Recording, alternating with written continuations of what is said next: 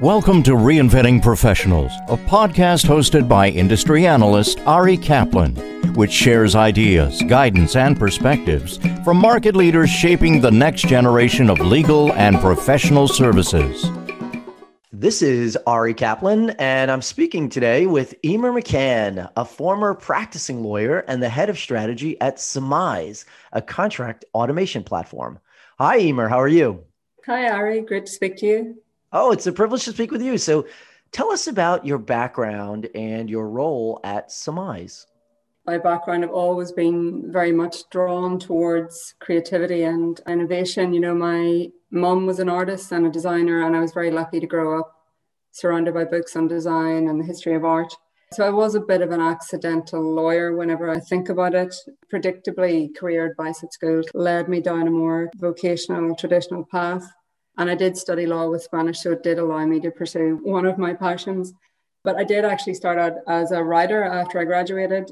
But I think I was always really curious about the problem solving aspect of law. And in the end, I returned to study the LPC and I began my training in London after that. So I did start out in litigation, but moved over to human rights and immigration law, which was ultimately where I felt most at home just really finding creative solutions to really help people.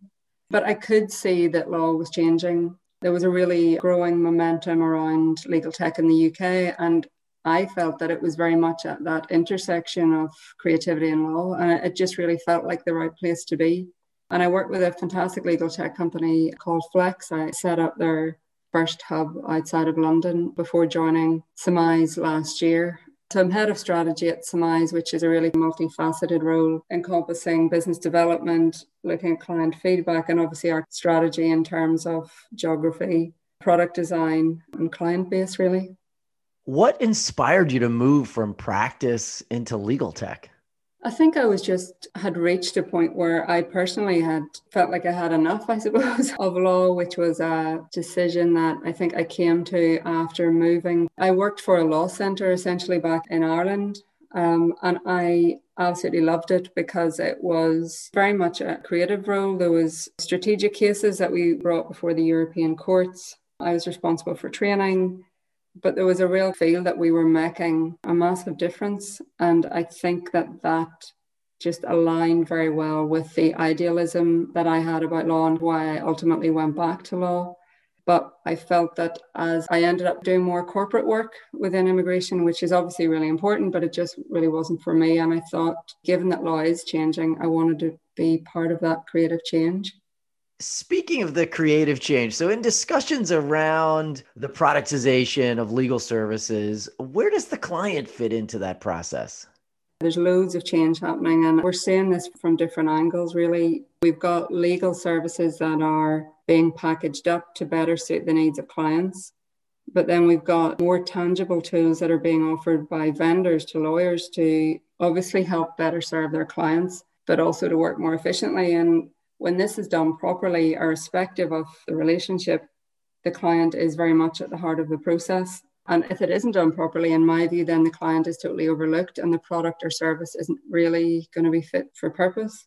I think we're very much about simplicity. And you know this as well as anyone. Legal is a vast industry and there are so many different sectors, cultures, traditions, and there's a really rich history and there's so much scope for change but i think sometimes people don't really know where to start. And there is a tendency to veer towards extremes but i think we really need to start small. So if we really break it down we identify a specific problem find out why is it a problem what does the end user actually want to achieve what are the obstacles to achieving that and then looking at removing those frictions, really. And I think all of these very pragmatic questions, once they're answered, they're the ones that lead to innovation, that they lead to change. But we have to have a product or service which is designed around the client rather than a tool that looks great and sounds very exciting but it doesn't actually do very much to assist somebody in their day-to-day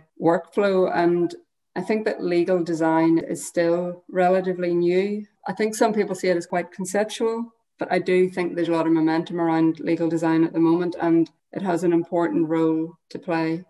I'd love to see more diversity within legal because otherwise you just get lawyers advising and informing other lawyers.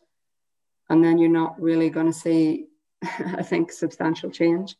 Given your focus on simplicity and design, how does Summize supplement the technology that legal teams already have? Going back to that point about identifying a problem, looking at what exists to solve that problem, and breaking it down into these smaller chunks, we realize that there are already some really great tools and processes that can just simply be enhanced or expanded by either new ways of working or putting another layer of tech on top of that, essentially. I speak to lawyers every day from all over the world, really, and they find the world of legal tech overwhelming and they just really don't know where to start. There's obviously a really big education piece there, but if we really want to ensure that lawyers are on board with new tools, we really need to examine how they work already. What does their day to day actually look like? What tools do they love and why do they love those tools? I mean, I'm a former lawyer. Our founder, Tom, is a former in house lawyer. We know that lawyers love working in Microsoft Word, for example. It's a really good application. We're all familiar with it and it's just really easy. So we created a Word add-in so that basically our clients don't need to leave Word. They can redline and edit within Word in real time. And it's funny actually because to date it's been the most popular feature that we've rolled out. We are definitely starting to do that within legal, layering tech on top of existing processes and applications and looking what exists already. And I think definitely in the next couple of years, when we start to see more integrations into Microsoft Teams, Slack, and other applications, I think that's when we will see a complete shift in thinking because at the moment, I suppose legal tech is still quite a new market and therefore deemed to be fragmented. But when you've got all these different applications that essentially will be talking to each other and there is that interoperability, it will remove the bulk of decision making and then that will ultimately increase adoption of new tech. What are the challenges of making sure that legal tech solutions solve practical problems? I actually think that's more problematic than people realize. It's important to consider who is the end user and also who's the decision maker because ultimately these aren't always necessarily going to be the same person or the same people. It's different for us as consumers because when we select an app, for example, we do so based on our personal preferences, our personal pain points if they exist. But if you think about it, when a law firm or a legal team selects a new tech tool, particularly in the larger firms or businesses, the end user may not get much, if any, say in the selection. In that selection process, it's even more important within a sector like legal to make sure that you've got feedback. What is a real pain point? What would make chunks of your work easier? Not what would just make your job easier, because that's a massive question that I'm sure people could write a thesis on that. So our founder, Tom, created Summize out of pure frustration. He was an in-house lawyer. He was a legal director. And it was after a particularly arduous contract review that he thought, well, there has to be a better way to do this. That's a real trigger. If you're thinking there has to be a better way to do this, it's interesting to think if there's a way to automate. And he found that he actually really struggled to find a realistic solution. And when I say realistic, I don't just mean in terms of functionality, but also in terms of pricing. If you look at in house legal teams, for example, they've got their own unique set of issues, whether that is budgetary constraints or otherwise. And within that, every legal team is unique in itself. That's a really important point that understanding the real life problems is going to be key to creating a real life solution. Otherwise, we've just got tech for tech's sake, which doesn't really resolve anything. What geographic regions does Summize serve? We are UK based at the minute, but we are already expanding into Australia and Ireland. Ultimately, it's a tool that can be used in any English speaking country or jurisdiction. We are also looking at the US.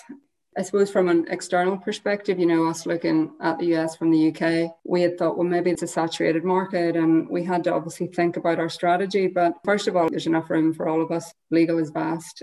I also hope that we are starting to focus more on knowledge sharing, building up a global community within the world of legal tech. And you can see that that's already happening, but the US is really interesting for us. There's loads of growth within the alternative legal services space, which is really interesting. There's just such a strong push towards innovation. And from the feedback that we've had to date, a lot of the mid-sized firms in the SME market, for example, has been overlooked to a degree in that context. Summize is different in the sense that it's just really easy to use, easy to implement, and it's differently priced by comparison to other tools. And I get the sense that there is an actual real need for a simpler message within the contract automation landscape. And there's just a lot of noise out there within legal tech. And I think that there's a need to cut through all of that with a really clear message and a platform that solves real problems. How does your pricing structure compare to others in this space? We keep everything very simple. What we've said is that you can use our tool for it costs less than a cup of coffee per day, essentially, which is a really simple way of explaining it. We are living in a very client centric subscription economy. We don't have any kind of implementation costs or anything like that. You pay a set fee per month, and that's it. For us, it's really important to be really transparent and to keep it simple. Where do you see contract automation headed? We are going to see a lot of integration. There'll be probably more consolidation and cohesion in the market as well. This is Ari Kaplan speaking with Eimear McCann, a former practicing lawyer and the head of strategy at Summize, a contract automation platform. Eimear, thanks so very much.